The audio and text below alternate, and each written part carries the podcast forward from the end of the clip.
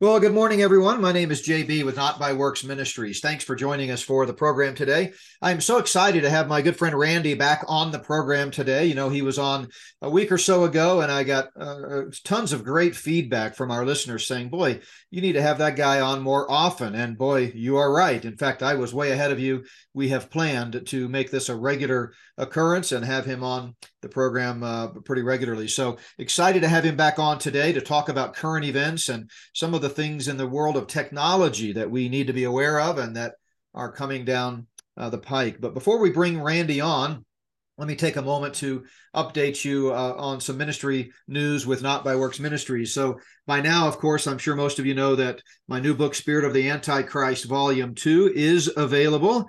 And it is available at notbyworks.org. Or, of course, you can go to spiritoftheantichrist.org, which is a special website we set up to kind of give you a sneak peek at both volumes. You can read the preface, see the tables of contents for both books, and, of course, order it right there. So spiritoftheantichrist.org. And we are just so thankful to the Lord for the way this launch has taken off here. We far exceeded our expectations.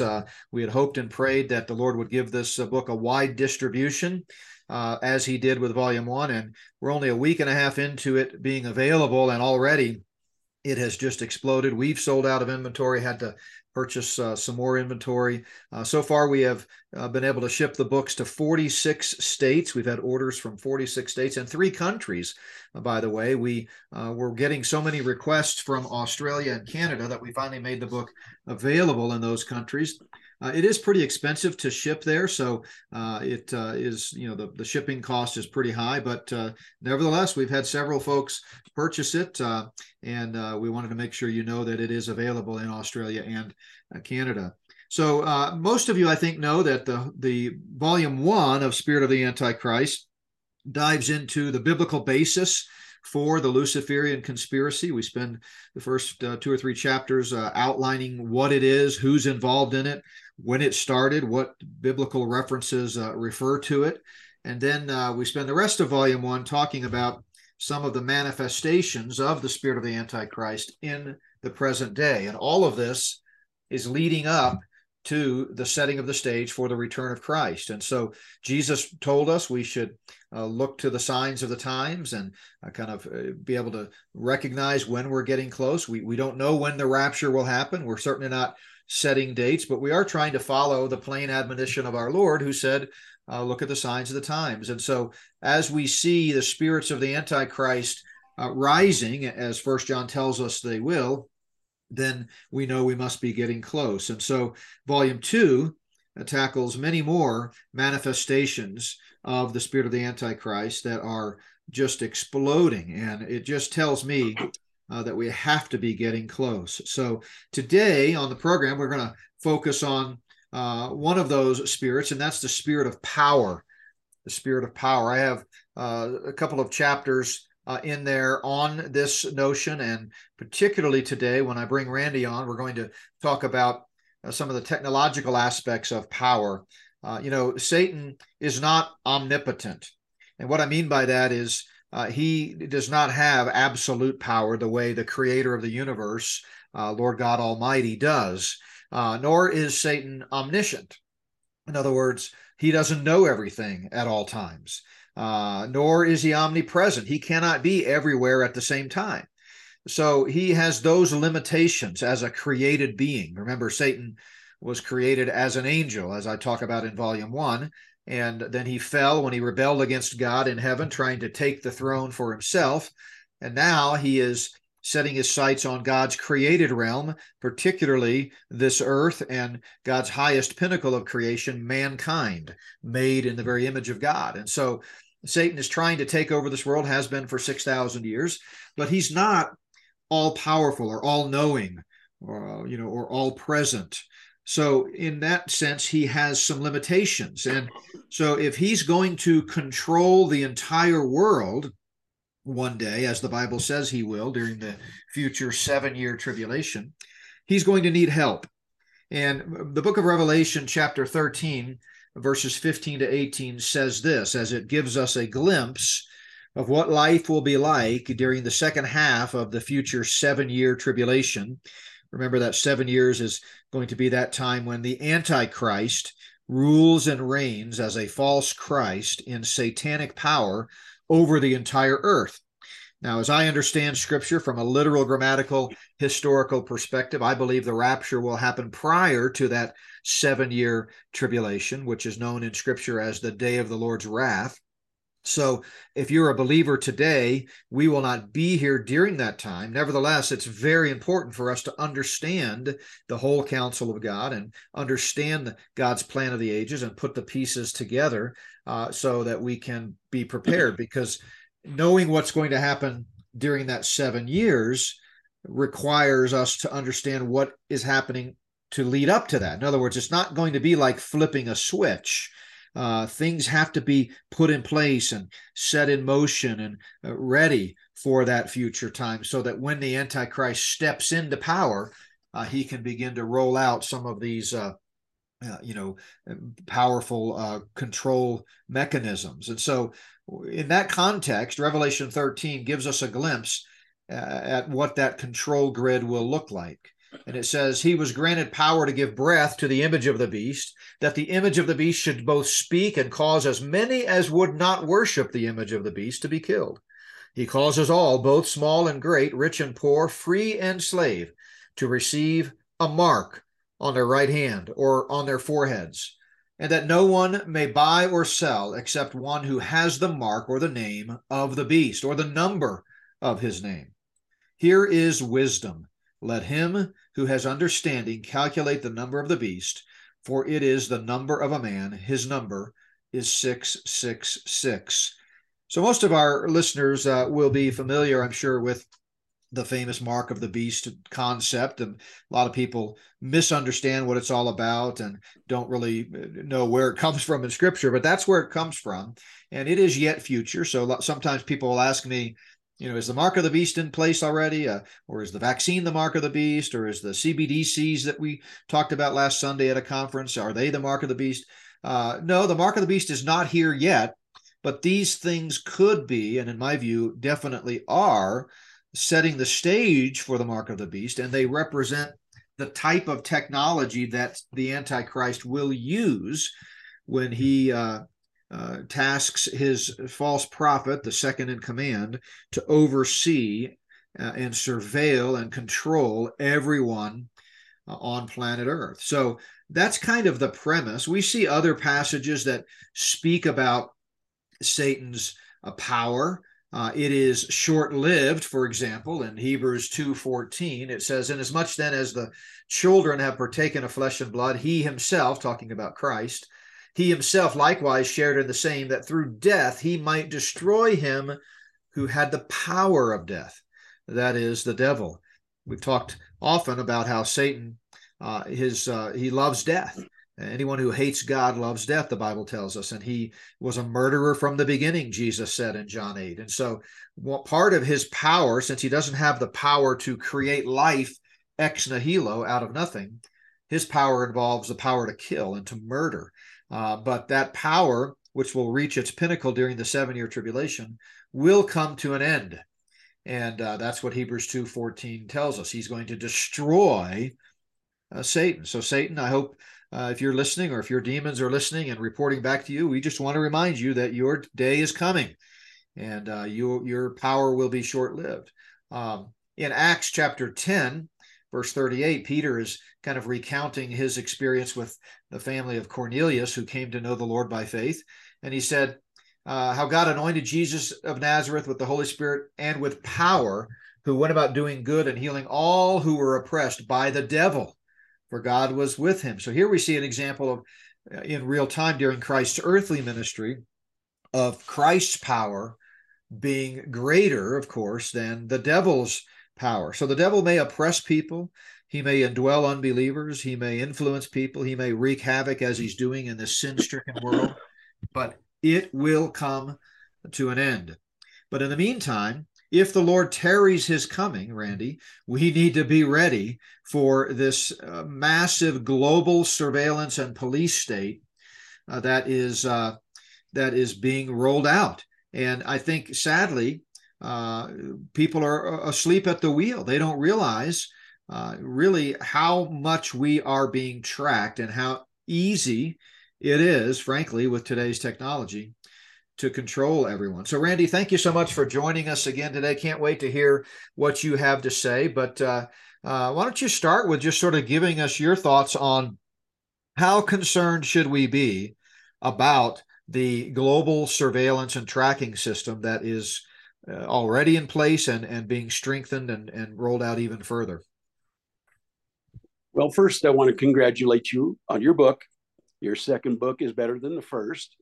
And I've got to tell you, it's really interesting. I'm watching and hearing what you're saying, but you realize that you said a year ago what everybody's saying now. You were right there on the cutting edge telling people about the vaccines, about everything else, and now everybody is following you. So if I were you, I would probably get a contribution in money from them for your services. But, well, by the way, Randy, just because the second book is better than the first, that could be taken two ways. Either the first one was really, really bad, or maybe the second one's really, really good. I don't know. But anyway, thank you for the comment. Was really, really good. Second one is really, really, really good. So okay. we'll clarify that. But as you and I had discussed the subject matter for today, there's a lot about the surveillance that I knew, but the more I look into it, the more I found out. And all I will say is there is nothing in your life that is private. Somebody somewhere knows everything you do. And what I'm going to try to do is I've got pages of information. I'm going to try to start out simple with everyday things everybody knows, just to show them how this comes in to the worldwide convergence of all the different systems and how the control by the Antichrist is going to be fairly simple because everything is pretty much in place. First thing I want to start off with, if you have a GM car, a Subaru, a Honda, whatever, you'll notice that a lot of them have a messaging system called OnStar, or Honda Link, or StarLink, etc. Now, what this does, this basically, if it's hooked up, it allows your car to transmit information to the carrier that you're using. Now, it's hard to believe how effective these are, but they know everything that's going on in the car. Once you hit the little red help button, it immediately identifies where you're at on a GPS locator, and they could monitor everything from there. And as an example, about 20 years ago in the city of Norfolk, Nebraska, they had a bank robbery where several people were murdered. Police were on the scene in 30 seconds, but the perpetrators were gone. But it just happened to have the OnStar system. Law enforcement got a hold of OnStar. They tracked that car until it got to a place in the country where it could be disabled, which OnStar did, and then the police departments converged on the scene. The people in the car had no idea what was coming. They couldn't do anything to restart their car. It was totally outside of their power. Now, that's 20 years ago. Things have progressed so much since then, it's almost unbelievable. It's a little unsettling, actually. Now, let me interject, Randy. So, sure. Yeah, 20 years ago, of course, that's OnStar. First of all, some people might say, "Oh, hey, good thing." I mean, those were bad people. They needed to be stopped. Well, the problem is that presupposes that the people using such technology are always going to be benevolent, and but they're not. But secondly, isn't the same basic capabilities aren't the same basic capabilities in place today through smartphones? In other words, even if you don't have OnStar or something similar, if you're carrying a smartphone with you, can't you be tracked? Oh, yes. We'll get to that in just a minute. I'm going to go through a couple of the things to lead it up and show the trail how it's working. The cell phones have made everything easier for the government and the police authorities, etc. Your cell phone, it used to be they could ping you at a tower, and that's how they would find out where you were. They now have the capability of following your cell phone anywhere you go.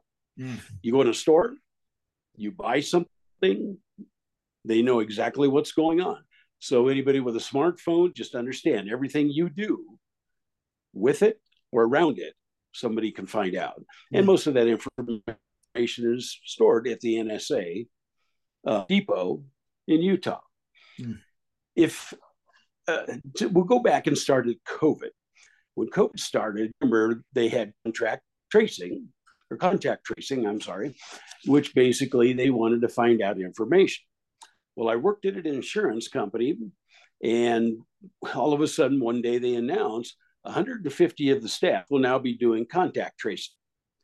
And I'm going, why is a private company doing this for the federal government? Well, they were paid handsomely for it.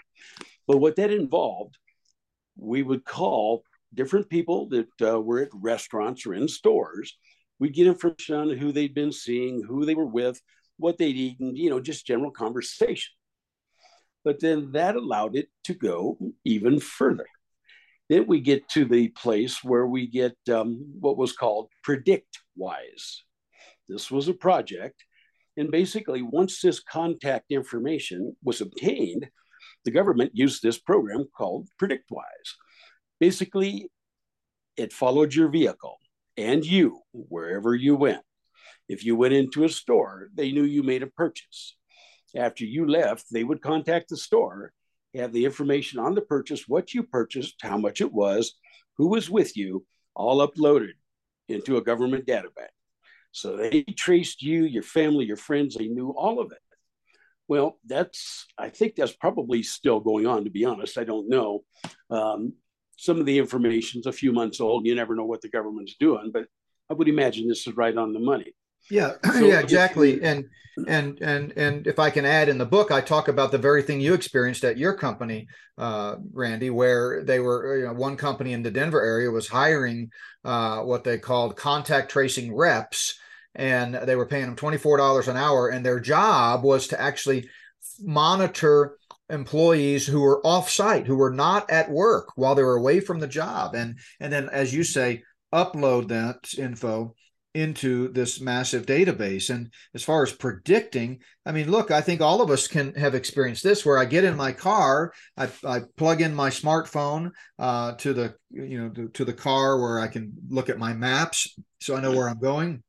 And, it automatically suggests a place that I want to go, because it knows that it's Tuesday and it's been tracking me. And every Tuesday I go to this appointment or something like that. So it just automatically suggests based on past history.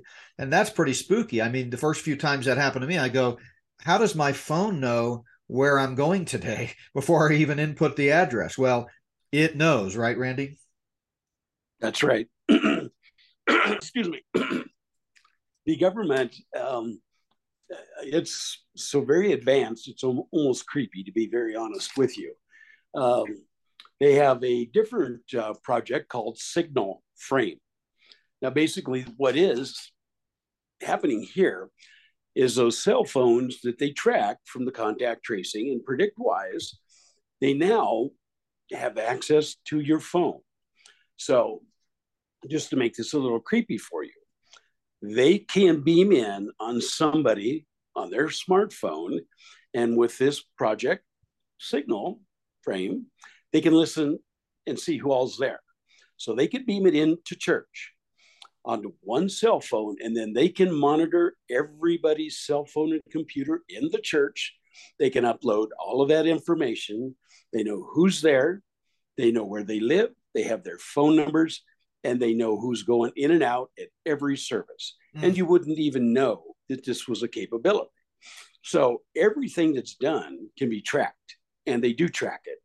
And it's a little disheartening to know that they don't have something better to do, to be honest with you. But it goes to show that COVID basically was the stage they set to advance a lot of their capabilities. And their capabilities are amazing. They are. And it was not just about rolling out some of that early techniques. It was about conditioning and you know, preparing us. And, you know, it reminds me of what Pippa Malmgren said. She's basically, you know, from a long, long line of deeply embedded Luciferians. Her father, Harold Malmgren, served as the senior aide to JFK, LBJ, Nixon, Ford. So she's been around a long time. She was there when Nixon took us off the gold standard. But anyway, Pippa Malmgren said this. It means, talking about the new control system, and she said it means having an almost perfect record of every single transaction that happens in the economy, which will give us far greater clarity over what is going on. Now, whenever a Luciferian says clarity, they really mean control. But she was talking there about CBDCs, and she said, you know, this is going to give us more control. Klaus Schwab, you know, has been talking about this forever. 20 years or so. And he says, look, citizens' concerns over privacy and establishing accountability will require adjustments in thinking. Well, indeed. Go ahead, Randy. Well, with the technology they have, if it was used for good, used to better our lives, that would be one thing. But when the government thinks they need to listen in on your conversations, know all of your friends, know all of your transactions, then we're way past where government is here to help us. It is a government to fear. And with these different projects, we have to understand there are 324 million, give or take a few million people in the United States. Everybody is tracked. This information is stored. The newest supercomputer can process 55 quadrillion bits of information a second. Mm. It can take in 1 minute everything that's been recorded in the world since the time of electricity and radios and run through that and process it. That's how fast this stuff is. Now, that's totally amazing. But when you start talking about 666 in the future, you need something like that to process the information, to locate you and control you. The Chinese have a program already in force where if you just happen to commit a crime like jaywalking, they will debit your account and take the money out for the fine before you get across the street. Mm. Now, that's a little unsettling. You know, they don't tell you what you did. They just subtract the money. Now, I find that very interesting that we let them have that kind of power. But the government surveillance goes far deeper. Mm. It used to be that you could buy programs for your computer and your cars called LoJack. And that was to be, if the vehicle or computer is stolen, you can track it. Well, guess what? Law enforcement has access to all of that. Then they get to know everything they want to know about you. When you go to get a gun permit, if you want to purchase a weapon, that background check basically looks if you've got a parking ticket, if you owe taxes, if you owe child support. And if you do, they'll refuse it and they will have an officer meet you outside to arrest you for that infraction. Now, I think that goes a little far. Yeah. You know, I mean, I can remember, you know, as a kid, sorry to interrupt, Randy, but I was gonna say as a kid, we all remember, depending on how old you are, I'm showing my age a little bit here, but we remember watching the old Andy Griffith show. And, you know, when Sheriff Taylor, you know, drove around town, man, everybody was waving and smiling, and he would pull over and he'd stop and talk, and he was just good friends with everybody, and he'd help get a kitten out of a tree, or, you know, those kinds of things. And when you saw him coming up or driving by, you know, you had a good feeling. It was a positive sentiment. But now think about today. I don't care how good a person you are, how well you keep the laws and the speed limits and all of that and dot your I's and cross your T's. Almost every person, when you see a police car, you kind of your heart skips a beat, and you get a little tense and you get a little nervous. You grip the steering wheel a little tighter and you think, oh, what have I done wrong? Now, why is that? It's because we've merged into this police state. I mean, you know, nowadays when they pull you over, let's say for speeding, or maybe you have a tail light out or something, as you just said, Randy, they run your plates and they run everything about you, and they can find out anything they want about you right there from the computer in their squad car. And I'm just wondering, you know, in a free country where we're supposed to have Fourth Amendment rights, you know, is that good? I mean, I obviously value law enforcement and I have friends in law enforcement, and I appreciate all they're doing to keep us safe. It's a very thankless job these days. They're taking a lot of unfair criticism, but just, you know, systemically and philosophically from the big picture, I mean, is it really American for police officers to be trained how to track everything about you just because they pulled you over for exceeding the speed limit? I mean, there's just so much data out there on these massive supercomputers, and, you know, anybody can access it. You're probably going to talk about this, but, you know, speaking of insurance companies, of course, insurance companies can tap into that data and use your private data to either, you know, accept or reject you as a customer. But anyway, yeah, I just couldn't help but think about the police state when you were talking about what you were just saying. So back to you, Randy. Well, it's interesting because Progressive and State Farm, like you said, the information insurance companies are using, they will attach a device to your vehicle that monitors speed, direction, stopping, everything, and they'll give you a discount for that. The thing is, after the 6 months, then they evaluate all that information, and they're probably going to go, look, we don't think you're a very safe driver. You've been going too fast. You're making jackrabbit stops and starts. And so we're going to have to increase your premium.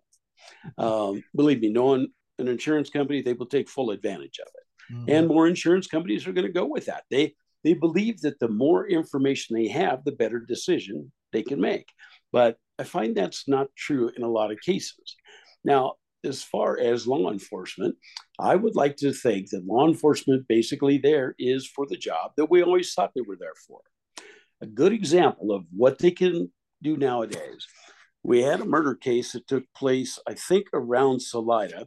It was the Morphew murder, where a gentleman supposedly, and I say supposedly, murdered his wife and disposed of the body. Well, they made an investigation, and then they started going over everything in the news as to what they could do. They traced every aspect of the car, where it went, how fast it was going, which doors were open and closed. The exact time then corresponded to his cell phone. They showed exactly, they plotted exactly where he was for days. They also could take and track him when he walked around his house, when he went to the bathroom, if he went to the bedroom. They knew everything he did, as long as they monitored him. And to think that they could tell that kind of information, as far as a crime goes, I think it's great.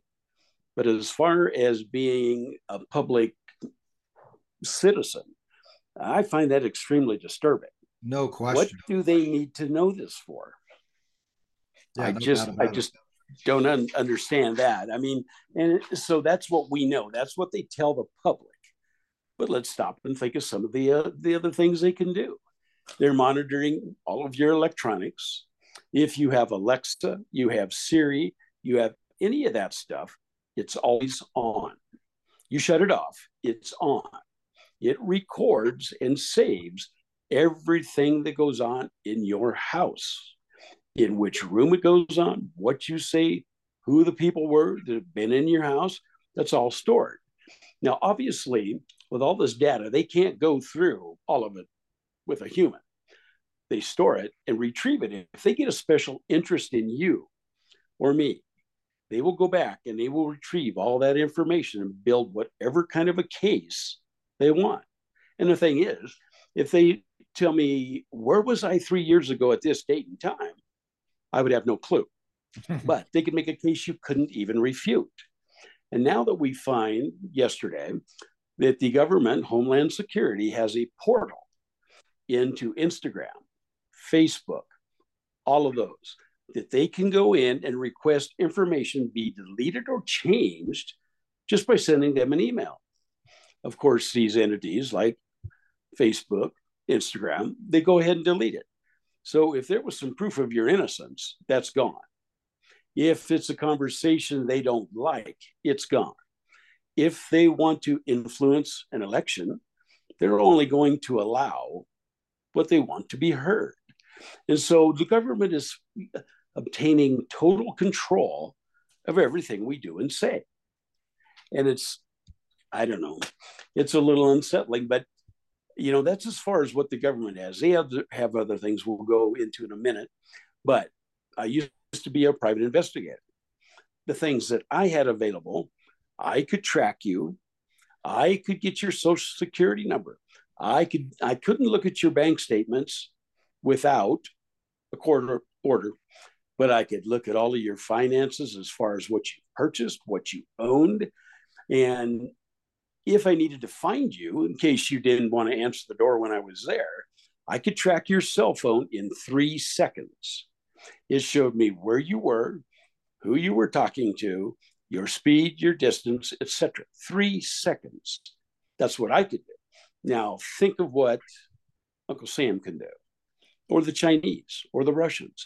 I mean, we have GPS satellites. There's 24 of them the Americans put into orbit. They can monitor everything, all travel, all communication, and it's stored. You know, they're not supposed to store some of this information. They're not even supposed to obtain it, but they do. The FISA warrants are a very good example of the government run amok. They get a warrant to search your property, arrest you, whatever, based on their assumptions, not necessarily any type of fact, but then they will go ahead and process that, obtain information illegally. And the problem is the courts never kick that out. They let it go. And so you're right. You really have no rights anymore. Yeah, those rights are being dissolved. Yeah. And I think the thing that I can't emphasize enough for folks, is the principle never underestimate the enemy. I think the reason for many people, while this information may seem a little disconcerting, they're probably inclined to just sort of compartmentalize and say, well, you know, I'm not doing anything bad. I'm not a criminal or a mafia member. Or I'm not murdering anybody. So I'm not really worried if they are following me or listening to me. Well, that's a very naive perspective because, and it tells me, by the way, if that is your perspective, that you really have no idea just how evil the Luciferians that are pulling the strings in our country really are. Because that they're going to turn that technology against us someday. And if you don't believe me, believe the Bible. I mean, we just read how in the future tribulation period, the evil, satanically led one world government leaders are going to use that technology to hunt down and kill people. So, and to force you into their system, their mark of the beast system. So I get that for a lot of people, this may seem not directly relevant, but philosophically, it should be extremely relevant to all of us, because again, the people that have this technology are not benevolent. They are absolutely malevolent. And so we just never underestimate the enemy.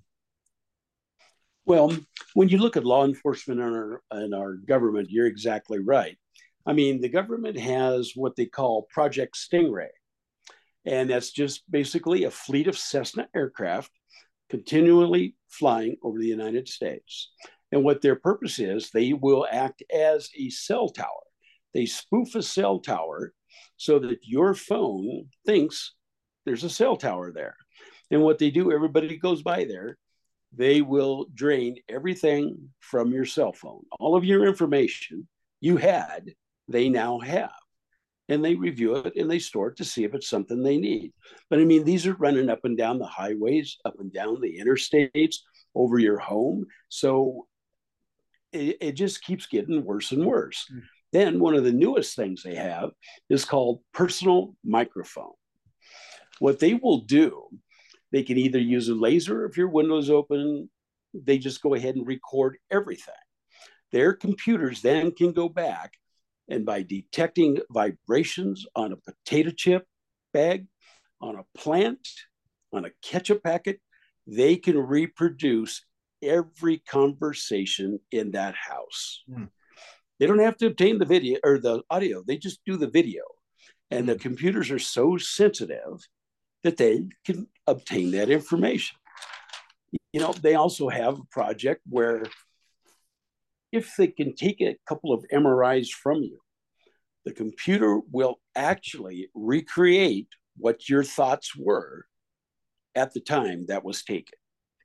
Now, I can't see anywhere where that might be misused or maybe not factual. I mean, they're taking a little bit of a picture of you at one time and they're recreating your thoughts. Now, I don't know how they do it. I understand why they do it, but it's just kind of weird.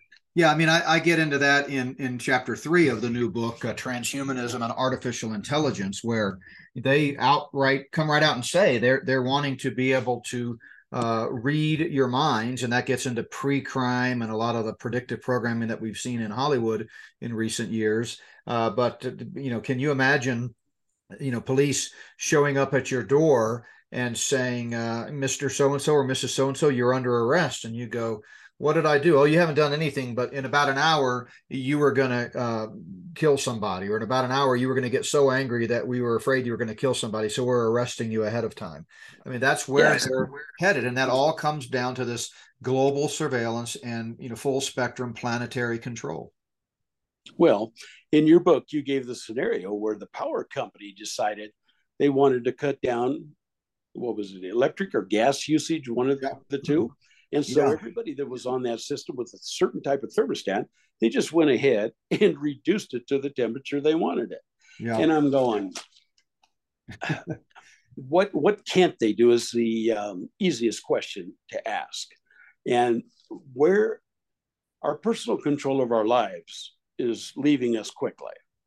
You know, we talked about digital currency. The series EE bonds now can only be purchased as a digital currency. And so you have to wonder, we talk about 666, we talk about the end times. I think we're even closer than what we think. And the ones that are awake, that are looking at this stuff, we know that the return of Jesus is near. But it kind of makes you wonder if we're even going to get to Christmas. Yeah, no, I'm with you, Randy. And speaking of the digital currency, I want to take a moment to respond to a great question from someone who emailed me after my presentation last Sunday. Now, if you haven't listened to that, I did a message at a conference Sunday afternoon, and my message was called CBDC and the Coming One World System. I highly encourage you to listen to that or watch the video, either one, because it really kind of lays out for you how this digital currency is going to play a role. But the emailer was very gracious and kind, and they were kind of wondering about cryptocurrency, which I'm not in favor of, and I mentioned that in my presentation. And they said, well, hey, wait a minute, you know, cryptocurrency, Bitcoin, that kind of thing is different from CBDC. And then they laid out the reasons why. Well, I appreciate that. And I've studied that extensively several years ago when Bitcoin first came out. And over several years, actually, I studied, and I came very close to investing in Bitcoin several times. And I recognize the distinctions. Clearly, Bitcoin is, you know, is private. It's not, you know, controlled by the central banks. You know, it is, it's limited, it's decentralized. I get all that. But the one fundamental flaw that it still has that I can't get away from is that if you can't touch it, you don't own it. And it's still tied to a server in the cloud somewhere, digital technology. And even though it's not the government that is controlling it, it's private citizens, we're still counting on the people that do control it to be benevolent. And I just feel like at some point, you know, you have an EMP or you have some other, you know, hacking into it as protected as it is, it can still be hacked into. I mean, if they can hack into the NSA servers, they can hack into just about anything. So it still has a fundamental flaw, which is at some point in the future when you need it, you can't walk into your, you know, office, open your safe and get it. You have to rely on dots and dashes on a computer screen. And so that's my view. Now, I respect people that invest in Bitcoin, and I'm certainly not a moral issue for me. It's just my personal viewpoint on the matter. And I've got friends that have invested in it. But I really feel like anything digital, which is kind of what you're talking about, Randy, really is all tied up into accessibility. And it presupposes that the people who have the access are always going to have our best interest at heart. And I just, knowing the depravity of man and knowing theology, I just can't get there. Well, it's obvious that our lives are compromised and controlled. People that think they aren't, well, you know, you look at the advertisement You know, there are times that I'll watch something on TV and then all of a sudden an advertisement for something very close to that pops up on my iPad. How did they know what I was looking at? Right. That kind of stuff just gives me the creeps. In your books, you talk about Klaus Schwab and some of the other players. If you really want to find out how depraved these people are, and you want to see where they've come from, there are a couple of websites that I got into, everybody can get into, and it gives a history of these gentlemen. Klaus Schwab, if you want to find out about him, go into Johnny Vedmore, vedmore.com. He traces it back to his grandfather, his father, and some of the things that he knows. I am surprised the guy's still alive. Now, another one that you might want, to, if you want to get some information, the Last American Vagabond.com. You go in there and it's just like a buffet. Pick what you want to know, and it leads you to those sites. Now, these are all accessible by the general public. There is no big deal having possession of them or looking at them, but it dives deeper than the mainstream media, than somebody, a reporter doing an expose. It really delves into their lives and kind of gives you an idea of where they're coming from, why they are the way they are. And after looking at a couple of these people, you can tell that Satan controls their lives. Mm. They have no care and no empathy for anyone else except themselves.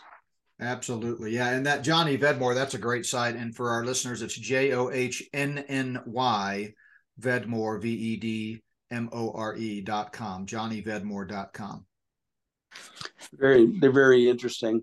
And like I said at the beginning, being a private investigator for 8 years, I knew a lot of this stuff, but I had no idea how advanced they were. I mean, if I know what they're capable of, then you know there's probably much more I have no idea about. So when you stop and think of the pervasiveness of the government agencies, their acquisition of information, what we do, what we like, it's easy to see how we could be controlled by a one world government. Yeah. They're going to know what you like, what you don't like, where your money is, who your friends are, and they will cut you off and you will be by yourself. And yeah, they can cut you off if you tweet something that is not politically correct, or if you have a viewpoint that they don't like. This is what the whole cancel culture was all about back in the early days of the pandemic, and Not By Works experienced this firsthand. We had 11 different videos over a period of 2 years that were canceled by YouTube. We eventually quit using YouTube. In fact, we haven't used YouTube in almost 2 years now. We post everything at notbyworks.org, so you can get all of our podcast videos, devotionals, messages, you name it, directly at notbyworks.org, because you know, when we would post things that ran contrary to the official deceptive narrative, they would just shut you down. And don't think for a minute, by the way, that Twitter is going to be any different under Elon Musk. I have quite a bit to say about Elon Musk in the new book. So, you know, people need to understand that all of this is, on the one hand, it's setting the stage technologically and in terms of capabilities. It's kind of rolling out different phases of the mechanisms to control the world, but it's also about control, like the contact tracing you mentioned. I mean, a lot of that was not comprehensive. There were some companies didn't, you know, participate, and some churches didn't participate. And, you know, you'd go to a restaurant and they'd have a little clipboard there at the front. You were supposed to put down your name and address so that these restaurants could report that to the contact tracing websites. And, you know, and a lot of that, you know, did gather data, but it was by no means comprehensive. And it was mostly just acclimating the general public to the idea that Big Brother needs to know absolutely everything they're doing and where they're going. And so, yeah, troubling times for sure. Give us your kind of your closing thoughts and any other really bombshell info that maybe people haven't heard about. And then I'll wrap us up here in a minute with just some encouragement from God's Word. Okay. Well, I was just reviewing the current events and affairs last night and this morning. Russia is still going to take over Ukraine, or at least try. They have an offensive going that is nothing like what's going to happen as soon as the ground freezes. The Chinese, from the information I'm getting, it looks like the Chinese would like to move on Taiwan before the end of the year. The Iranians are supplying drones and missiles to the Russians, making a lot of money for the Iranians and the Russians. I didn't know how low their reserves were, but reading an article yesterday, the Russian military inventory of their missiles, they're down to 13% of what they had. Mm. So that's why Iran is reimbursing or making new ones for them. Mm. But as I watch the different players in the upcoming Gog-Magog war, Saudi Arabia is now going to the Russian sphere of influence. Turkey, they're as good as there. I mean, a few more months, they'll be there. We have Iran. We have all of the other countries. They're all falling into place. It's obvious that there is going to be a battle, and all the players are there. So we're, if the rapture does not occur, we're going to witness history someday soon. Mm. I agree with one thing I read the other day. They said that Russia is an acute problem, but the Chinese are the long-term problem. Mm. I have to agree. I don't think I could have put that better myself, because the Chinese now have the mindset, the resources, the money to do pretty much whatever they want to do. And if you watch everything every day, everything is falling into place. It's hard to keep track of because it's so back and forth.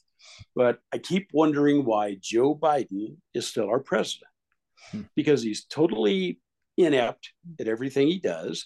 I don't know what he's suffering from. All I know is if the chips fall and a crisis arises, he and Kamala Harris are not going to be able to make a decision.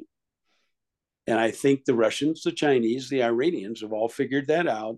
And I am looking for a surprise some morning as we get up that says, well, this has happened, and we're going to put you under martial law because we have to protect you and be able to find out who's doing it. And I just, it's at the speed at which this is happening boggles my mind. I've read the Bible. I've studied this for 48 years. I thought it would probably happen in my lifetime, but now it's just happening so fast. It's just amazing.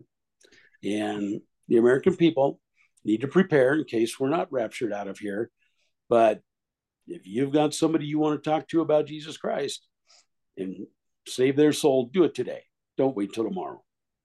Yeah, no doubt. Yeah, it's like that quote that I give in the book. It was actually a character in Ernest Hemingway's 1926 novel, The Sun Also Rises, where Mike Campbell was asked about his money problems, and someone says, "How did you go bankrupt?" And Mike responded, "Two ways. First, gradually, then suddenly."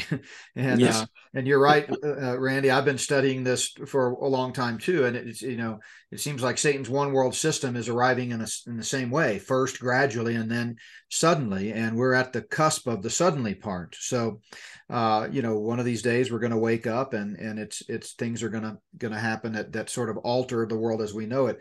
Now, we know and we look for the soon coming of our Lord and Savior Jesus Christ, the blessed hope, Titus 2:13 tells us, but we have no guarantee that he's going to rescue us from this present evil age prior to some of these things happening. We do have a promise in Scripture that he will rescue us before the great and terrible day of the Lord. That 7-year period is what the day of the Lord refers to in those contexts.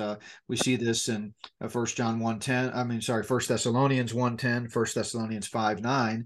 But even though we won't be here during that great and awful day of the Lord, the 7-year tribulation, it doesn't mean we won't have to experience a lot of the things that we've talked about on today's program, and in fact are experiencing them. And so let me just end with a couple of words of encouragement.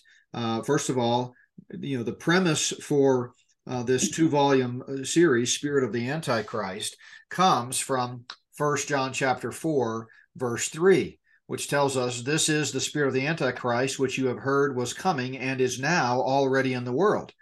And that's the premise of the book series. But the very next verse verse 4, 1 John 4, 4, reminds us of the antidote. The antidote, I should say. You are of God, little children, and have overcome them, because he who is in you is greater than he who is in the world. That's the antidote to the problems. That's the answer, is to remember who we are in Christ, to remember that this world is not our home, whatever happens. And by the way, God's people have been suffering throughout 6,000 years, going back to the Old Testament, and in the church age, Christians have suffered. Suffering is nothing new. We live in a fallen world where Satan is the prince of the power of the air, and bad things sometimes happen to good people. So suffering is not, to be unexpected. In fact, Paul says all who desire to live godly in Christ will suffer persecution. So this is not something that should catch us off guard, but it goes to our perspective. And we need to remember that our citizenship is in heaven, that we're just pilgrims and strangers passing through. This world is not our home, and that greater is he who is in us than he who is in the world, because we are a child of God. And behold, what manner of love the Father has bestowed upon us, that we should be children of God. That's what John said in 1 John 3. So I just encourage folks to get in the Word of God. Let the Word of God and his love and grace and mercy saturate you, fill your heart with hope. Remember, that's why the rapture is called the blessed hope. And don't focus on all of the negative, except to be aware of it and be prepared for it. Proverbs 22:3 says, he who sees trouble coming and prepares for it is wise. So we want to be wise, but we don't want to become consumed.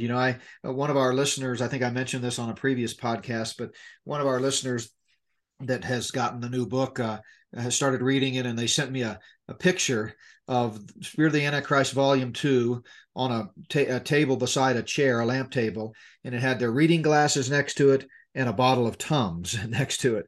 And the implication was, man, this is really unsettling, and this is tough stuff. And I get it, but you never want to stick your head in the sand and pretend that trouble is not there. We want to confidently, boldly meet it head on. Remember, the Bible says the gates of hell will not prevail against us. Jesus said, those very words. And so that's a defensive posture.